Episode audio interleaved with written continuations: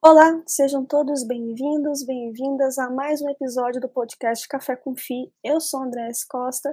Mais uma vez eu trago um convidado especial para falarmos a respeito de fundos imobiliários. Dessa vez eu trago o gestor do fundo imobiliário RVBI 11. Ricardo, seja muito bem-vindo. Gostaria primeiramente que você se apresentasse e também lanço a primeira pergunta. Qual é a tese e a estratégia do fundo RVBI 11?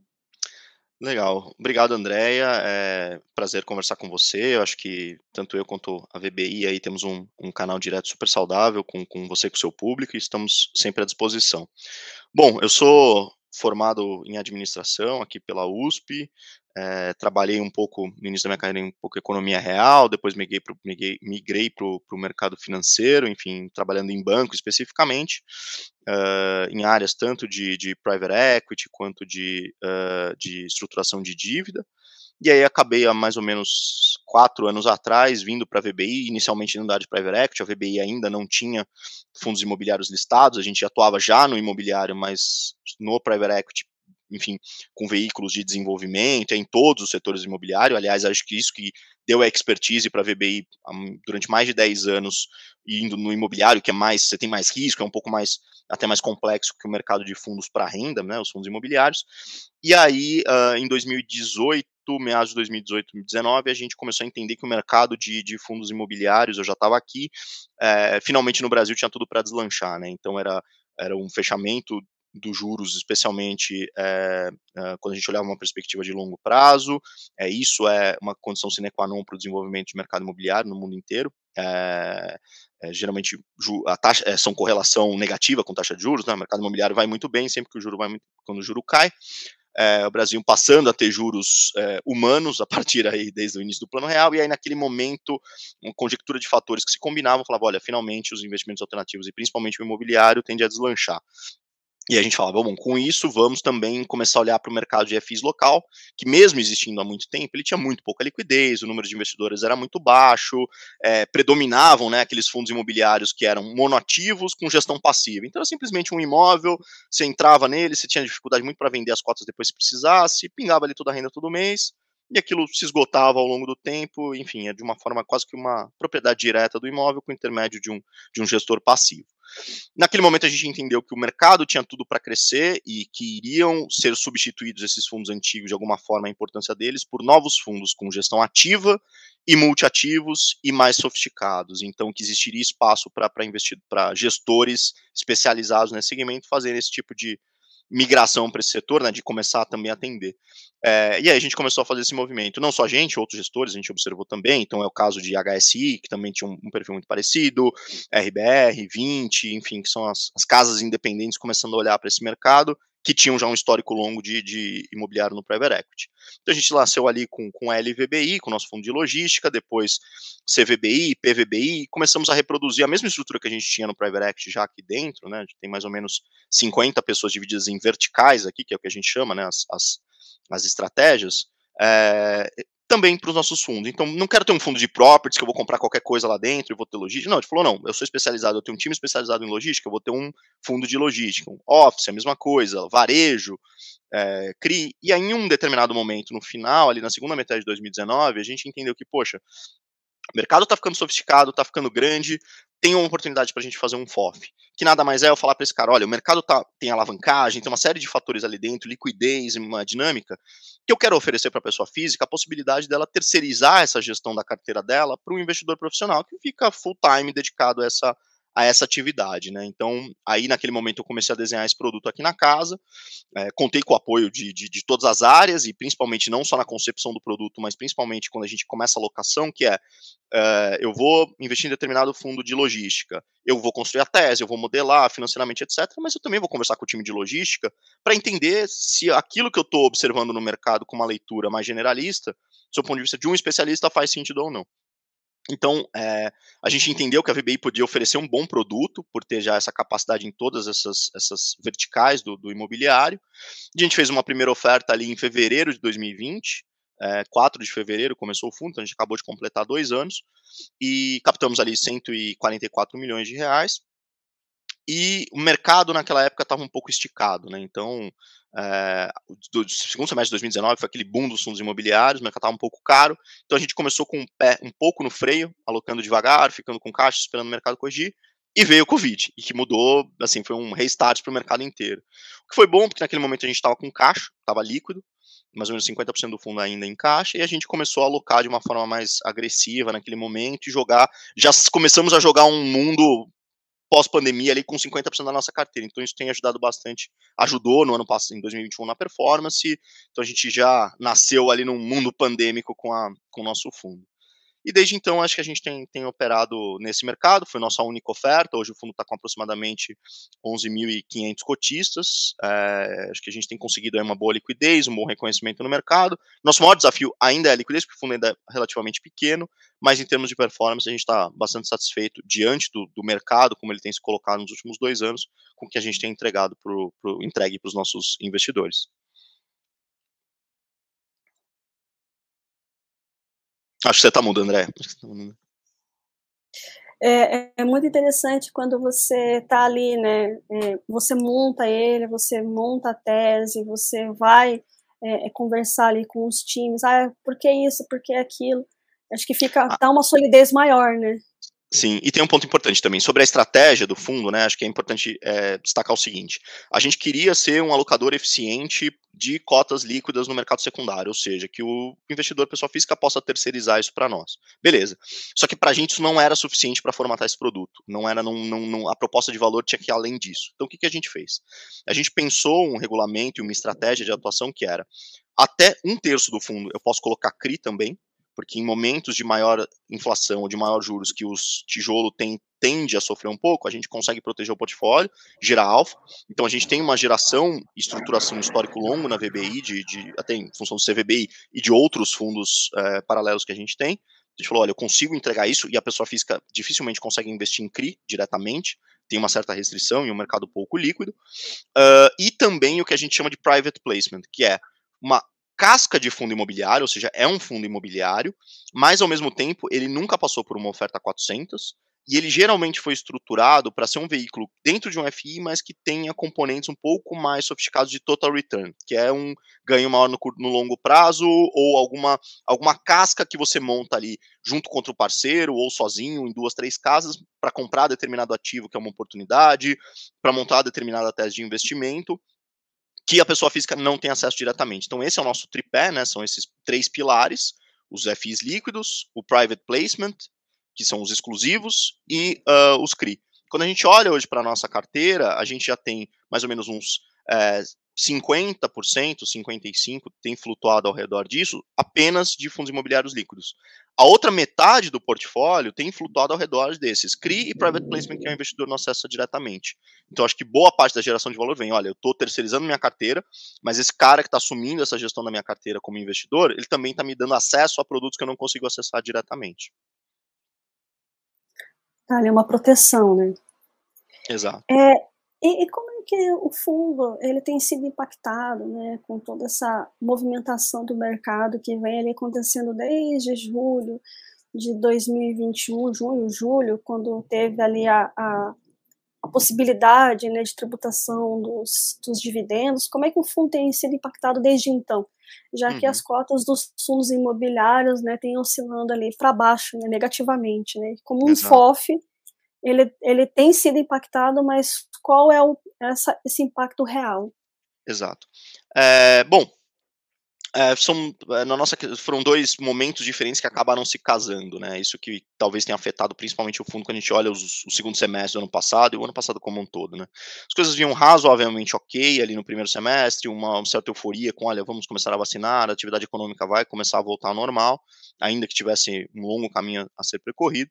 E aí, no final de junho, vem o projeto de lei de, de que, que parte, parte dele era tributando dividendos de fundos imobiliários, rendimentos. Né?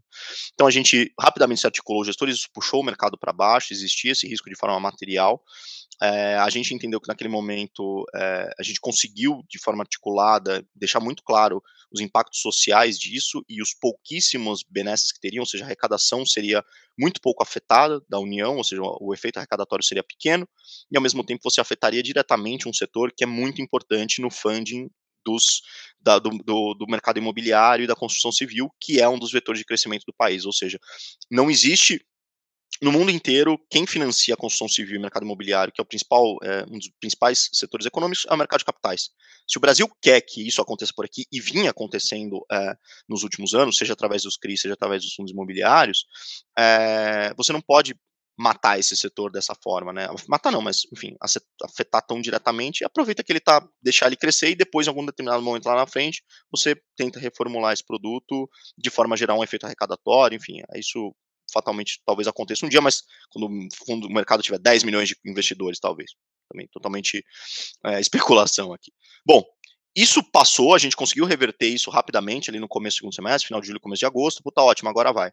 Só que finalmente, uh, assim, a gente vinha numa pressão inflacionária muito grande, aumentando cada vez mais, e aí, naturalmente, você tinha um ciclo de aumento da taxa de juros que estava iniciando e se acentuando, que era justificado para controle da inflação, é, que fatalmente vai ir, afetando os fundos imobiliários, né? Então aquilo se torna mais agudo, principalmente em novembro. Só que a gente já vinha com um call aqui na casa de inflação. É, desde o início da pandemia, é, a nossa leitura era em uma economia, por mais que você tenha demanda reprimida de alguma forma, e você tem um choque de oferta por conta da, da restrição social da pandemia, você tinha também é, choques de choques ao longo da cadeia produtiva e um efeito da taxa de juros muito para baixo, que foi o pânico do, do, mercado zerando taxa de juros no mundo inteiro, inclusive praticamente zerada aqui no Brasil, é, que iria causar uma pressão inflacionária de alguma forma. Então, um, uma economia totalmente desorganizada e disfuncional, com choques de demanda e choques de oferta muito intensos ao mesmo tempo, ao longo da história reproduziram momentos de inflação. Então a gente tinha esse call, e aí a nossa resposta era, cara, fundos com exposição a IPCA. Então a gente tem, se você observar a nossa carteira desde o ano passado, a gente sempre foi para mais fundos de CRI com IPCA, é, óbvio, analisando muito o fundamento imobiliário por trás desses fundos, mas deixando muito claro que era esse o nosso call. E foi ali onde a gente preservou o valor. O tijolo, a gente falou, cara, vamos aproveitar, porque agora, quando o tijolo cair, depois a gente migra para o tijolo, porque vai ficar muita coisa barata. E é o que está ficando na nossa leitura hoje. É, então a gente aproveitou para fazer esse movimento, ficou muito incrível, então a gente conseguiu preservar muito valor, muito valor da nossa carteira em termos de, de, de valor das cotas e ao mesmo tempo é, bons dividendos, porque acabava refletindo isso quase que imediatamente transmitindo isso para o dividendo. Uh, hoje a gente também começou a entender que, olha, e daqui a pouco essa inflação vai refletir em juros. Não vai dar para segurar o juro a 2,5. E aí, mais uma vez, vamos ficar mais, muito mais com peso em CRI, em papel, porque a hora que esse juro começar a subir, as cotas, o rendimento dos fundos de papel, o, o, o, espectro CDI dele, né, a porção CDI, também começa a subir, e os fundos de tijolo vão responder para baixo. Não me a menor dúvida quanto a isso. Então a gente preparou o nosso portfólio para essa tese, né? Então, e acho que esse tem sido um dos, dos motivos, e a gente mantém esse call para esse ano. A diferença é, e a gente tem até colocado isso no, no, nos nossos relatórios, é bom, agora eu já começo a olhar para um horizonte que eu falo, puta, tem muita coisa de tijolo ficando barata e que tem fundamento imobiliário por trás e que está mantendo o rendimento, que está ampliando o rendimento porque a vacância está baixa em determinadas regiões e classes de ativos. Ali eu vou conseguir e aproveitar esse movimento para a hora que a curva de juros der uma estabilizada ou começar a fechar, e acho que a gente está muito próximo disso, a gente tenha ótimas oportunidades para terminar essa migração para o tijolo e pegar o próximo ciclo daqui para frente.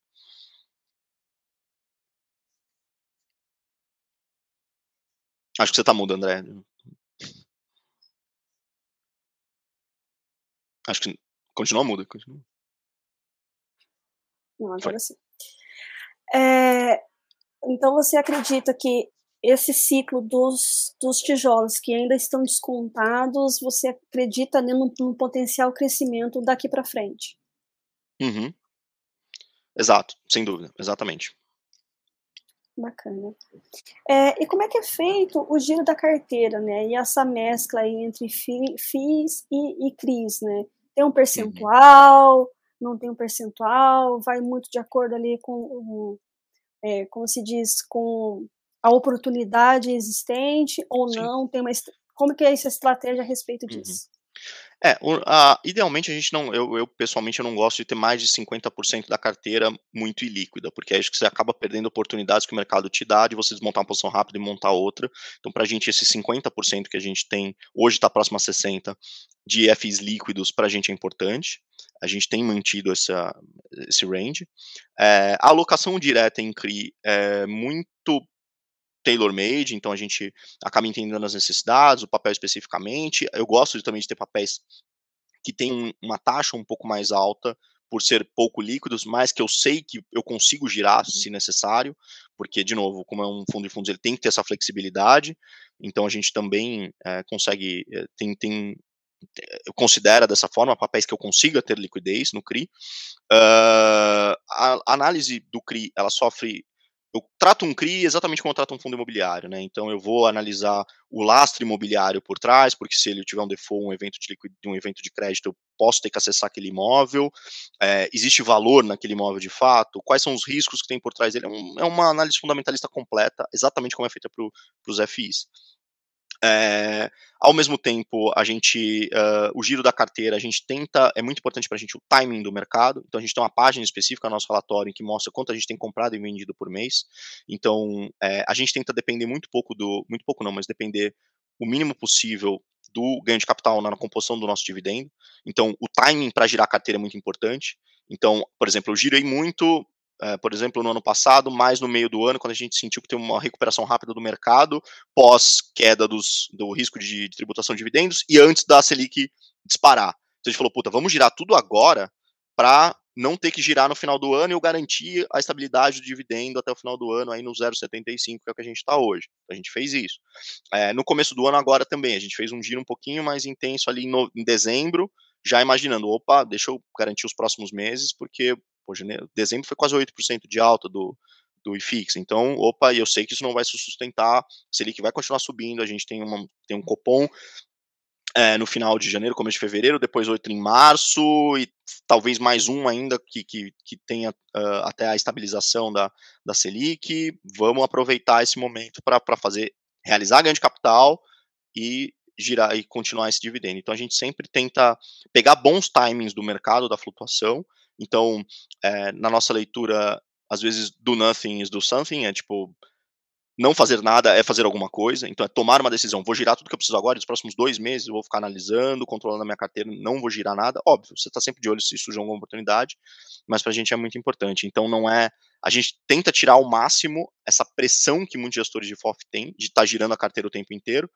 porque isso te leva, às vezes, a realizar um ganho de capital abaixo do, do potencial de um fundo, ou vender algo abaixo do preço justo, porque você precisa estar sempre girando para pagar dividendo. Então, isso nos, é, a gente tenta manter no máximo aí uns 15% do nosso dividendo de ganho de capital. Os 85%, mais ou menos, é, é receita recorrente dos ativos da nossa carteira a importância de um bom planejamento e realmente aproveitar essas oportunidades que surgem, né? Exato. Porque o nosso, o nosso mercado, eu falo que ele é extremamente cíclico, né? Então, se você Sim. não aproveitar aquela janela de oportunidade, já era. Sim. E, e ficar líquido é uma estratégia também, não só para gestores profissionais, para pessoa física também, muitas vezes. Às vezes é melhor você ficar líquido diante de um cenário que você não sabe muito para onde vai e esperar oportunidades de eventos pontuais que puxam o mercado para baixo e você pode comprar bem, e porque isso é muito recorrente no Brasil. Então, é, estar líquido é uma estratégia também. Exatamente. Outro ponto aí que gera bastante, é, diria, polêmica a respeito é a questão da emissão, e em uhum. específico, uhum. né, a emissão abaixo do VP. Qual que é, qual que é a sua visão a respeito? Eu acho que o, o, mercado tem respondido de forma muito clara quando isso tem acontecido, né? Então você tem tido é, respostas muito negativas, do, do, do, porque o efeito que causa isso é a diluição dos atuais cotistas, né? Então, e, e, acho que tem visto cada vez menos gestores fazendo, fazendo isso, né? No nosso caso, a gente teve oportunidades para fazer abaixo do VP, e que até se justificariam do tipo, olha, preciso de dinheiro agora porque o mercado está barato, enfim, não... hoje seria um momento que, se fosse o caso, a gente poderia, poderia não, seria uma oportunidade boa para ter dinheiro novo, só que eu estou abaixo do 8% abaixo da patrimonial. Então, na nossa leitura, não, não faz sentido. Eu prefiro ter o melhor fundo do que o fundo, não que seja, mas do que o fundo maior. Então, eu prefiro, olha, na hora que o mercado tiver espaço para crescer, eu vou crescer de uma forma saudável. Enquanto isso, eu vou gerindo bem minha carteira, recebo taxa de performance, sabe? Tipo, tento gerir o melhor possível e dentro desse espectro. Outro ponto importante é, para os FOFs, na minha leitura, não faz sentido que eles estejam descontados em relação ao patrimonial. Porque a nossa patrimonial, às vezes as pessoas não sabem, ela é o valor da cota de tudo que eu tenho na carteira, marcado a mercado.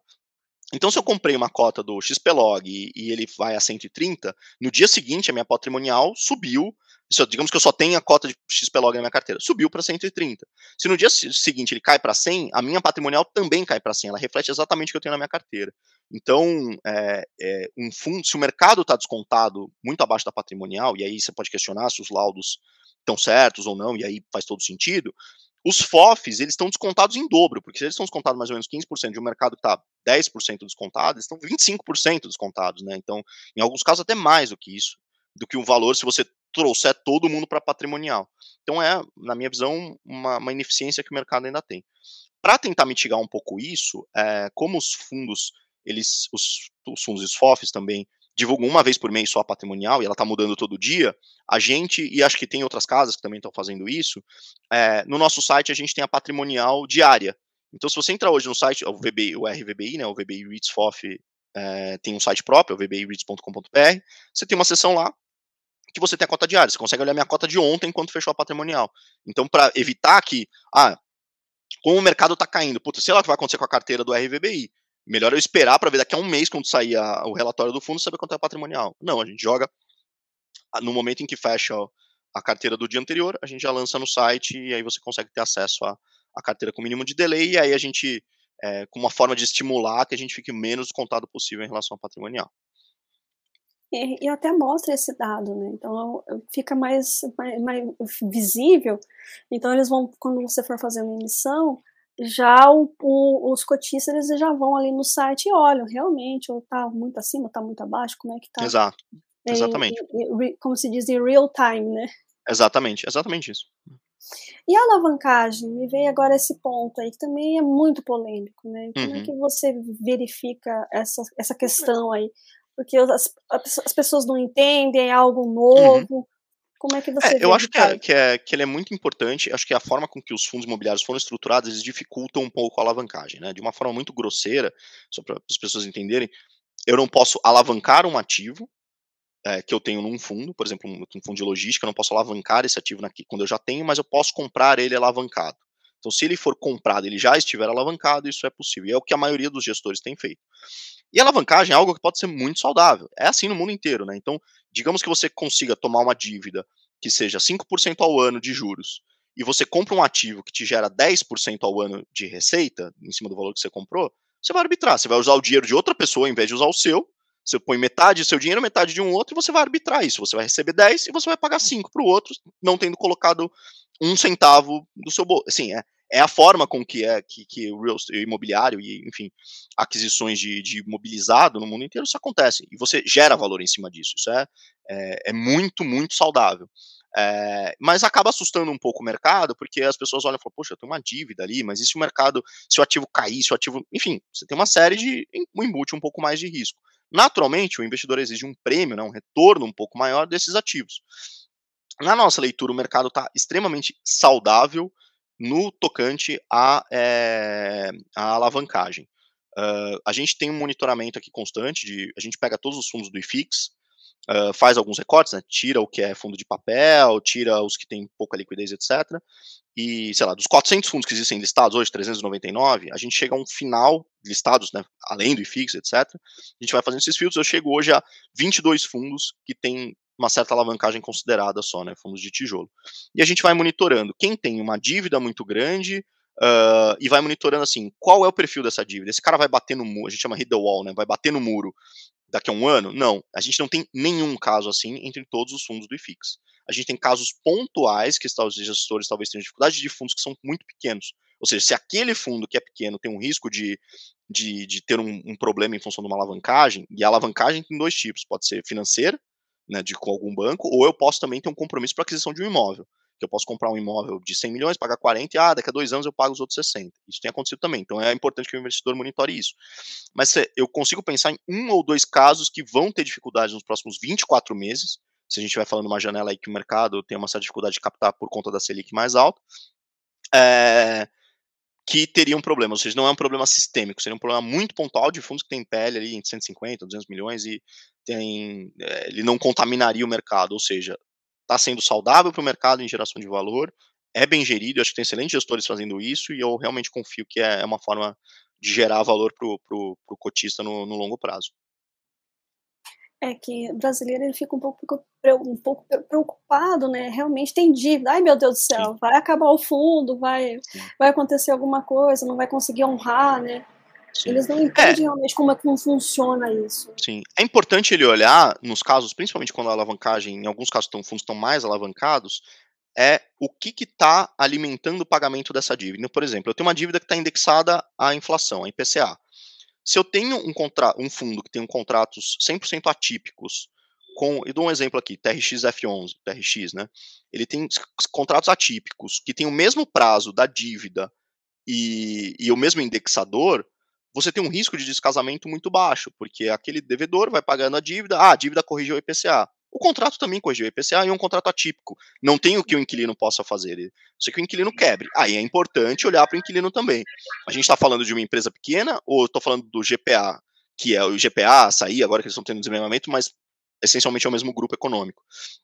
Eu estou olhando para um, um, um, um, um inquilino que é AAA, com excelente risco de crédito, e é esse caso. Então, eu fico muito confortável com uma alavancagem, por exemplo, do TRX, que tem ativos e passivos casados com o mesmo indexador e mesmo prazo, via de regra, do que, enfim, do que, do que isso me causa algum tipo de medo. É óbvio, aí você tem que monitorar. É, o GPA hoje tem um excelente risco de crédito. Daqui a cinco anos pode ser que seja outro. Enfim, aí você tem que ponderar isso, isso vai afetando o preço da cota. Mas eu sou muito, fico muito confortável nesses casos, é, tipo, por mais que sejam fundos mais alavancados, que ele tenha total condição de gerar valor excedente para o acionista, para o cotista, é, e ao mesmo tempo honrar todos os pagamentos. E o que, que seria, então, é, surgiu uma, uma, uma, outra, uma outra pergunta a respeito. O que seria um fundo que está extremamente alavancado? E que esses é. realmente são mais do que pimentas, né? É um prato inteiro de pimentinhas. É, ali. não, é, eu acho que o que, que, a gente olha, é, não citando casos especificamente, que, que são as métricas, né? A gente gosta de pegar a relação dívida sobre patrimônio líquido. É, para entender qual é a alavancada. Então, assim, algo que seja acima de 50%, a gente já começa a falar, bom, é, qual que é, é essa relação, né? Ou seja, o quanto se tudo, imagina um, tudo de ruim acontecer, né? Ah, nenhum inquilino mais está pagando aluguel, a dívida está tá comendo solta aqui, ela vai precisar executar, vai sobrar alguma coisa para mim? Então, essa relação dívida-patrimônio líquido, porque patrimônio líquido é nada mais do que os ativos menos os passivos do fundo, bem grosseiro. E é nos passivos que a dívida está está contabilizada. Então a gente tenta observar se eu começo a ter algum perigo em relação a isso. Então isso é um fundo muito alavancado. O outro é uh, uma coisa ele pode estar muito alavancado, mas ele pode ter uma dívida do que a gente chama de bullet, que é eu só pago juros e aí lá no vencimento eu pago o principal. Nos Estados Unidos é muito assim, dívida imobiliária, né? E aí quando chega lá para você pagar o principal, você renova lá por mais 10 anos e você só fica pagando o aluguel do dinheiro, né? Os juros. Uh, às vezes eu tenho um fundo que parece muito alavancado, mas ele tem uma dívida que ele só vai começar a pagar a principal daqui a três anos, quatro anos. Então eu falo, olha, eu tenho certa, muita tranquilidade a isso, né? Então, a, a, em relação a o que, que ele tem para pagar nos próximos dois anos. Isso tudo é público. Às vezes os fundos não colocam de forma muito clara no, no relatório, é, mas, por exemplo, você consegue procurar no site das securitizadoras é, os CRI que ela deve. Geralmente ela deve através de um CRI. Então, ah, eu vou lá pegar o CRI e vou falar quanto esse cara tem que pagar nos próximos 12 meses, 24, quais são, é, enfim, é entender se o que ele tem de caixa mais o que ele gera de receita é suficiente para atender essa dívida ou não. Então, é, outro ponto que para a gente também é muito importante, que, mas que diz é, um, é algo mais subjetivo, é o quanto o gestor é transparente quanto à alavancagem dele, né? Então tem umas coisas que você acha ali, não tem muito claro no relatório, mas você vai pegar o, o, a, a, o demonstrativo mensal do fundo, tem lá uma alavancagem grande. Pô, por que, que esse cara não mostra essa alavancagem? Por que, que ele não mostra o quanto ele tem que é, pagar nos próximos anos? Quais são os compromissos dele? Um exemplo que a gente acha muito bom de um fundo que tem, que tem alavancagem é o próprio Blue Macau Logístico. Então ele deixa muito claro quais são os compromissos dele, qual é a estratégia para pagar, quais são os contratos que estão por trás. Ele tem excelentes inquilinos lá dentro, excelentes ativos. Então deixa confortável a transparência que o gestor dá, mais a modelagem que você consegue criar em cima do que das informações que ele te oferece. É, aí vem um ponto muito importante, né? A transparência, a clareza e a objetividade nos relatórios, né? Exato. É, Exato. Você, como gestor de fundo, de fundo, você encontra bastante essa dificuldade. Daí você tem que ir lá ligar para o cara, perguntar: oh, o que você está realmente fazendo? Como é que funciona essa alavancagem? Por que você não colocou aqui? Aí fica, fica difícil E aí o que, que acontece? É, acaba as pessoas indo é, ou condenando ou não condenando certos fundos porque acabam não entendendo porque o gestor não colocou no relatório. Exatamente. Exatamente, aí, concordo. Aí, aí, acaba dificultando. Então, é, fica a dica. Quanto mais claro e mais objetivo, melhor. Não é. é você passa mais segurança, porque eu, eu de fato eu não consigo é, eu acho que não existe uh, estratégia correta, uh, perfeita ou imperfeita, 100% perfeita ou 0% perfeita. Você tem estratégias diferentes, com riscos diferentes, e você transmite isso de forma muito clara para o seu investidor e fala: oh, esse é meu, meu perfil, essa é minha carteira, essa é minha estratégia e tal. E cada investidor vai olhar para aquilo e falar: pô, eu estou confortável com esse risco, com essa relação de risco e retorno, isso faz sentido para mim, eu quero investir no seu fundo ou não. Fala, olha, eu entendo a sua estratégia, mas eu não durmo muito tranquilo com isso. Eu quero uma coisa com menos retorno e menos risco, aqui eu tô feliz. Então é, é Markowitz puro. Verdade. É, como a gente é, como conversou, né, é, começou a conversar a respeito do, desse 2022 aí tão atribulado, né? Uhum. É, agora, fugindo um pouquinho do RVBI, mas como é que você tem visto o impacto na indústria como um todo dos fundos em relação uhum. a, a, essas movimentações aí que têm ocorrido? Não, eu acho que assim, é, no fim do dia, o grande é, vetor de, de, dificuldade hoje para os fundos imobiliários, um pouco de lado e sofrendo uh, as cotas até de forma um pouco contínuas, principalmente tijolo vindo em queda desde o início do ano, é juros, não tem jeito. É, hoje, de forma muito simples, um investidor consegue entrar no home broker dele, pessoa física, e encontrar papéis IPCA mais 5,5, é, com, com uma longa, de longo prazo, com baixo risco. Então, naturalmente, ele acaba falando, pô, eu vou vender uma cota, um, algum ativo de risco e entrar no ativo de, de risco zero, né, de, de risco soberano de um país, do Brasil, no caso. Então, naturalmente, isso afeta. Só que na nossa leitura, é exatamente nesses momentos que se formam as maiores janelas de oportunidade. Então, quando o seu vizinho estava ganhando dinheiro no, com fundo imobiliário no segundo semestre de 2019, que o mercado já estava super esticado, e aí todo mundo vem, e aí é mais fácil para os fundos capitais, até para os FOFs, etc., todo mundo capta muito fácil. Você fala, caramba, não é esse, não é que não é. Ali talvez também seja, mas ali você vai. O upside é muito menor. Agora, nos, no, nesses momentos em que os fundos passam a ficar muito descontados, é onde tem um maior descasamento entre o valor de fato dos imóveis, isso é possível observar nas transações privadas. Então você vê, por exemplo, as poucas as transações de laje que você tem na Faria Lima, né, de prédios corporativos, etc., estão saindo na faixa dos 40 mil reais metro quadrado já. Entre 35 e 40. Você teve casos ali próximos dos 40 mil, 38 mil, 35. Abaixo de 30 mil nem se discute. Aí você olha para a bolsa e você vê boas oportunidades, são poucos fundos que estão expostos à região da Faria Lima, tudo só um exemplo, é, tradando na faixa do 20 mil metros quadrados, 25 mil. Você fala, caramba, tem um descasamento muito grande. Então é esse o momento que você compra para quando ali na frente o mercado volta e ele, e ele, é cíclico, né? Ele vai sempre, principalmente o mercado de fundos e a economia real, ela descola, depois ela volta. A hora que isso voltar, você vai você vai fatalmente ter um ganho de capital muito grande nessas operações. Então, é esse o momento para alocar é para e aí já querendo dar conselho para a pessoa física, é o momento de você pegar e falar, não, beleza, eu vou vender tudo e vou socar em, em laje corporativa, porque o Ricardo disse, não, é, cara, vai de forma contínua, recebeu dividendo, reinveste. Então, os dividendos não estão caindo, isso é muito importante, principalmente dos fundos que têm excelentes fundamentos imobiliários por trás, esses dividendos estão subindo.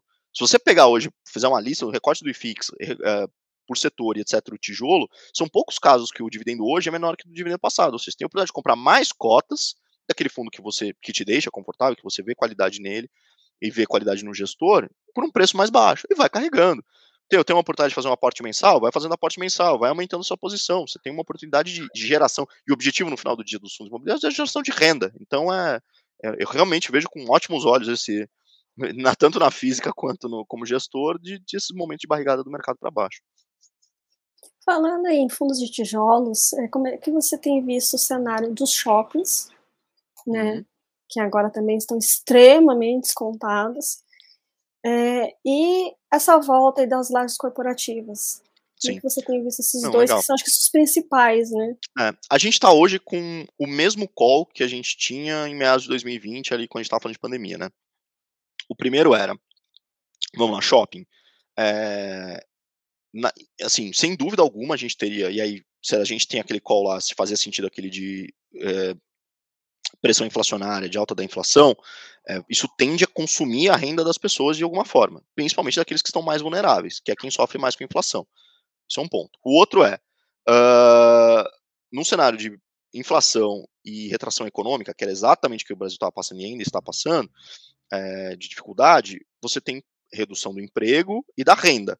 Então essas duas coisas afetam muito mais, uh, o afetam diretamente o consumo das famílias. E quem vai ser mais afetado?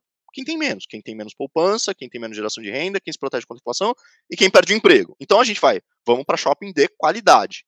Então, porque os shoppings de menor qualidade vão sofrer mais. E aí o que acontece em shopping de menor, de menor qualidade, ou que ainda não está estabilizado, que é aquele que ainda tem uma vacância alta, ele ainda está completando ali a, as lojas e, e, a ocupação dele, é, ou shoppings que são expostos a um público que tem são mais que é mais vulnerável a esse tipo de consumo. E o consumo dele é afetado e naturalmente os shoppings são mais afetados. Então vamos para shopping de chamado high grade. E a gente olhava para a bolsa e via nas ações você tem diversas opções, Iguatemi, Multiplug, que é esse público que eles atendem. Nos fundos imobiliários, basicamente, na nossa leitura, era XP Malls, que é um, e aí, de novo, não tem certo ou errado, não é que ele é melhor que o outro, mas ele é mais voltado para shoppings que atendem esse público. Então a gente foi mais para XP Malls, é a nossa única exposição no setor, né? Então é, é, e até e continua sendo. Já era em 2020, a gente continua carregando essa posição até agora, porque a gente acredita descontado e é o que tende a performar melhor que os demais shoppings.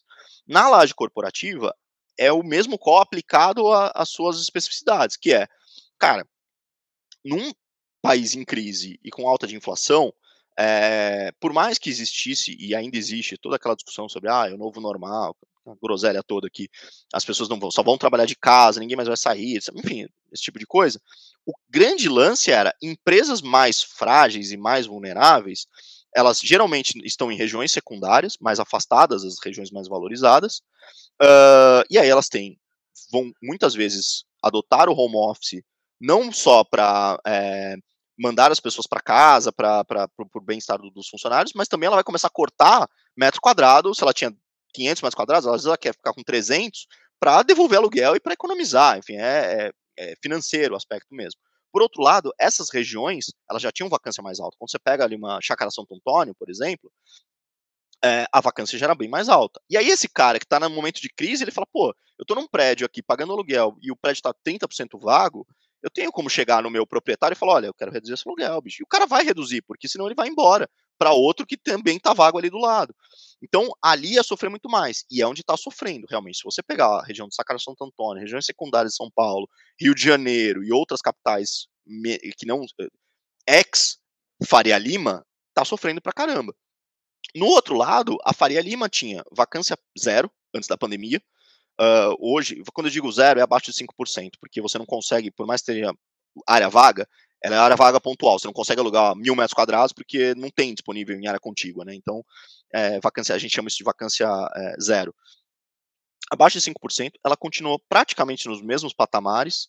Uh, dou um exemplo até do, do PVBI, que é o nosso fundo aqui de, de AAA São Paulo. A gente não teve um metro quadrado vago a pandemia inteira. Você ia para o escritório, não tinha nada, mas os escritórios sabiam. Eu, cara, eu quero ficar aqui, porque o dia que voltar eu vou precisar desse escritório, e é o que está acontecendo agora. Todo mundo está voltando. É, e por mais que você, ah, não, vou ter mais flexibilidade, dois, três dias em casa, enfim, você vai continuar tendo seu espaço físico lá, enfim, é, é fundamental para as empresas, para a criação de identidade, etc., ter esse espaço. Então a Faria Lima voltou. O que, tá, o que tinha sido freado ali atrás era o aumento de preços que a gente estava tendo, a, a, pressão de preços, né? Estava ali no 140, 150. Cara, os novos aluguéis na região da Faria Lima já estão saindo 180, 200. Como não tem vacância, tá todo mundo conseguindo reajustar e repassar IPCA. Então, a pressão de preço da Faria Lima, que tinha sido retida um pouco ali por conta da pandemia, já voltou. E aí, diferenciação, de novo, aumento de desigualdade, né? Então, quem estava sofrendo mais aprofundou esse sofrimento, regiões secundárias, Berrini, Chácara Santo Antônio, etc. E o core segue, assim, a distância entre elas aumentou ainda mais. Quando eu olho para a bolsa, eu tenho um problema, porque são poucos fundos imobiliários que são focados nesse mercado AAA, Faria Lima, regiões core de São Paulo. Sobram fundos Chácara Santo Antônio, etc. Vão achar que eu estou pegando o pé da região, mas enfim, é um exemplo muito claro de, de diferença de regiões que são relativamente próximas. Rio de Janeiro, enfim. Então, é, a gente tenta sempre, bom, eu tenho uma leitura macro, mas eu preciso aplicar para bolsa. Eu tenho poucas opções de bolsa mesmo ali na região da Faria Lima. Então, se você olhar o portfólio do RVBI, eu tenho poucos fundos que a gente entrou ali na região, o PVBI é um deles. É, outro que eu gostaria muito, por exemplo, que eu acho um excelente fundo é o HGPO, mas ele não tem liquidez. Então, para um investidor adicional, para um FOF, é muito difícil montar e desmontar a posição porque você não consegue é, para a pessoa física pode fazer todo sentido. Então são, é olhar quem está exposto a essa região e aí sim é, montar a posição ou eventualmente desmontar. É, então, é, quem tem fundos de laje nessa região está tranquilo.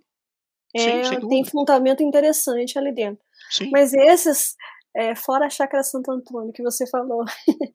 e aqueles que estão indo para o Rio de Janeiro, por exemplo? Cara, o Rio de Janeiro ele, tem, ele teve uma, um excesso de oferta de ativos AAA e de, de, de office em geral, muito grande no, no, no, que se chamou, eu gosto de brincar até de Brasil do Ike, Brasil do Ike, né, que é aquele, a época de Brasil, a ideia de, de o Brasil virou potência entre 2010 a 2013, enfim, o boom que o Brasil teve, teve um excesso de oferta. Então você produziu muito laje AAA, você tem a região ali do Porto Maravilha, você tem escritórios de excelente qualidade, assim, prédios maravilhosos, que estão uma vacância muito alta. Então tende a sofrer muito.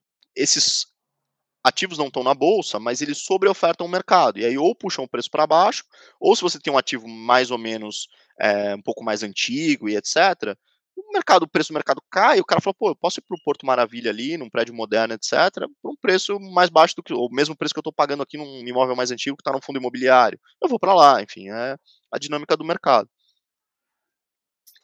Entendi. É, e em fevereiro, né, o fundo ele foi eleito o melhor FOF da categoria. Conta um pouquinho sobre essa premiação e como é que aconteceu. Ah, legal. Foi, foi muito bacana. Acho que foi um, foi um reconhecimento do, do nosso trabalho. Acho que a gente, é, a gente recebeu um prêmio, né? Do, do é um consórcio é, Infomoney e IBMEC, que, que avalia os fundos de investimento em geral, e aí na categoria fundo imobiliário, né? Ele separa entre FOF, tijolo e, e CRI. A gente foi vencedor na categoria FOF, para a gente foi muito bacana. Basicamente, eles pegam os últimos dois anos e aplicam uma série de métricas, né, bem técnico, índice Sharp, enfim, algumas coisas assim. Uh, e aí a gente, acho que casou muito com a estratégia que a gente tinha desde o início do fundo, né? Então, tem aqueles três pilares, não só fazer uma gestão eficiente do, de cotas no secundário, mas também dar acesso a, a ativos pouco líquidos e que o investidor pessoal física não consegue acessar. A gente sempre, sempre, sempre teve o princípio também de é, pensar na estabilidade dos dividendos. Então, não é assim, ah, num mês eu realizei muito ganho de capital, puta legal, vou socar o dividendo não real, aí no mês seguinte ele cai para 50 centavos, aí depois ele sobe, depois ele desce. Então, a gente sempre tentou passar previsibilidade, isso importa, porque reduz volatilidade. Então, acho que o público de, de, de fundo imobiliário preza muito pela recorrência da renda. Então, não é eu receber um real hoje de dividendo. É saber que todo mês vai cair um real de dividendo e que ele vai conseguir repassar a inflação, né? Nada, daqui a pouco vai subir um pouquinho, depois mais um pouquinho. Então acho que bacana. A gente nunca no RVB nesses dois anos, mesmo no mercado em queda, a gente nunca teve um mês que a gente distribuiu um dividendo menor do que no mês anterior. Então a gente sempre fez assim, ah, eu fui lá, 68 centavos, eu senti segurança, fomos para 72. Depois, 4, 5 meses depois, 75. E a gente vem 75 desde agosto do ano passado. Então é, é essa a nossa ideia. Então acho que a gente conseguiu é, é, a nossa, aplicar bem a nossa estratégia e o reconhecimento vem de, olha, não é só um, um gestor que está gerindo uma carteira de, de FIs, ele tem uma estratégia, tem uma proposta de valor e tem tido sucesso. Eu acho que esse foi o que acabou coroando a, a nossa gestão aí nesse prêmio. Que bacana, parabéns, né, por essa premiação. É, e é, é muito interessante, né, ver que é algo técnico, que realmente tem vários fatores ali e um outro ponto do fundo que eu achei bastante interessante que você comentou é a respeito dessa previsibilidade, que é muito, as pessoas confundem um pouco previsibilidade do que com recorrência. Uhum. Recorrência é você pagar todos os meses, né? Previsibilidade é o valor que você já sabe que você vai receber. E com uhum. isso, sim, você pode fazer um planejamento a respeito, né? Exato. É, o que a gente tenta passar para os nossos cotistas, a gente tem até uma página sobre isso no nosso, no nosso relatório, é, olha, dividendos de FOFs, eles dependem também de ganho de capital. Se o mercado rasgar para baixo, enfim, acaba. Eu não tenho ganho de capital, só tenho um dividendo recorrente que eu recebo na carteira, descontadas as minhas despesas. Beleza. Então a gente, primeiro, a gente mostra isso. Então mostra, olha, eu hoje, 15% só do meu dividendo, vai, 7 centavos mais ou menos, 6, vem de ganho de capital. Porque eu estou no mercado mais recessivo, me preparei mais para isso, vou focar em algo que me dá mais renda e menos ganho de capital. Beleza. Eu tenho um bom, aí eu mostro também qual é o nosso estoque de ganho de capital. Então eu falo, olha, eu tenho um estoque hoje de mais ou menos um real de ganho de capital por cota, não realizado. Eu deixo muito claro que isso pode subir de um mês para o outro, isso sobe e depois desce, e depois você vende um pouquinho, enfim, isso varia. Mas olha, eu tenho um real. Se eu gasto 7 centavos ali por cota por mês é, para compor meu dividendo, eu tenho uma segurança aí de mais de um, de um ano e meio, quase, que eu poderia fazer isso. Isso pode ir para cima, isso pode ir para baixo, isso tem flutuado. E aí a gente vai jogando com todos esses fatores e dando transparência. E falando, olha, hoje eu estou distribuindo 75 centavos, é o mesmo desde agosto do ano passado, e eu tenho um viés de estabilidade, ou eu tenho um viés de alta. Se em algum momento a gente sentir que é um viés de baixa, e a gente vai colocar isso para o investidor também, sabe? Para passar a previsibilidade de segurança. É, eu prefiro isso do que.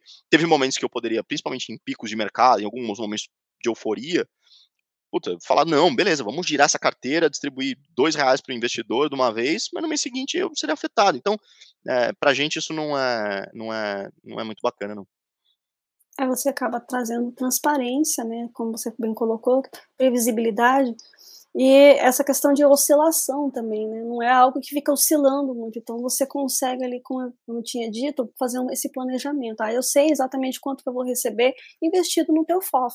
Exatamente, exatamente. É, é isso que é interessante e acho que é isso que é cada vez mais os investidores e cotistas, enfim, é, vem buscando a respeito do, dos fundos imobiliários, né? Total. Ricardo, mais uma vez, aí, muitíssimo obrigado por você ter aceito o meu convite para estarmos batendo papo a respeito. Eu falo que FOF, ele, quando você lê o relatório gerencial, é uma aula, principalmente para os iniciantes, porque você entende como é que funciona o mercado, você entende a cabeça do gestor, você observa como é que as coisas estão acontecendo. Então, é, eu acho interessantíssimo é, esse tipo de, de fundo, não só para o iniciante, mas que para o iniciante é, é uma aula para eles, né? Uhum. Não, é exatamente isso. É, e cada um, e é legal, eu também gosto porque cada um tem uma cabeça, e de novo, não tem o certo e errado. Em determinadas circunstâncias de mercado, um vai performar melhor, o outro pior, mas aí o mercado, opa, eu acho que o mercado vai para lá, melhor esse cara ter uma estratégia assim. É, é, bem bacana, assim, eu acho que é, o mais importante é entender, cada um tem uma estratégia, um perfil, um histórico, isso é, isso é bem bacana. Eu gostaria então que você deixasse uma mensagem final para os nossos ouvintes e para quem está vendo também no YouTube, e os contatos aí da VBI que são prontamente é, feitos e respondidos. Eu gostaria muito de parabenizar o trabalho ah, de todos. Obrigado. Obrigado, André. Agradeço muito pelo espaço. Acho que assim a casa está tá 100% aberta. A gente preza muito pela transparência em todos os nossos veículos, né? Então a gente, a gente cobra internamente isso de todos os gestores. É, com o RVBI não é diferente. A gente tem cada fundo tem um site dedicado próprio, né, além do site da gestora. Então do RVBI é vbireads.com.br. Lá você tem todos os relatórios. A gente também está fazendo agora relatório em vídeo uh, que também vira um podcast, então as principais plataformas de streaming ele está disponível, no YouTube também. Uh, nossos relatórios, a gente tem uma sessão também de, como eu mencionei, de cota diária do fundo, uh, nosso time de RI também é super responsivo, então, na, assim, qualquer dúvida que um tiver sobre qualquer fundo da VBI, pode entrar em contato pelo vbireads.com.br, tem uma área Fale com RI, ou no vbirealestate.com.br também é, a gente está totalmente à disposição. E aí a gente tem canais, né, é, Instagram, LinkedIn, a gente está bem ativo em mídias sociais também, porque é um, é um canal direto e muito importante uh, com a pessoa física. Estou sempre à disposição, sempre que precisarem, agradeço. A gente está, e eu pessoalmente é, também respondo muitas vezes dúvidas de investidor que o RI encaminha para a gente.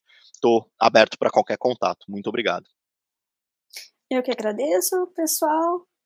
Até o próximo episódio. Tchau, tchau. Tchau, Ricardo. Tchau, tchau. Obrigado.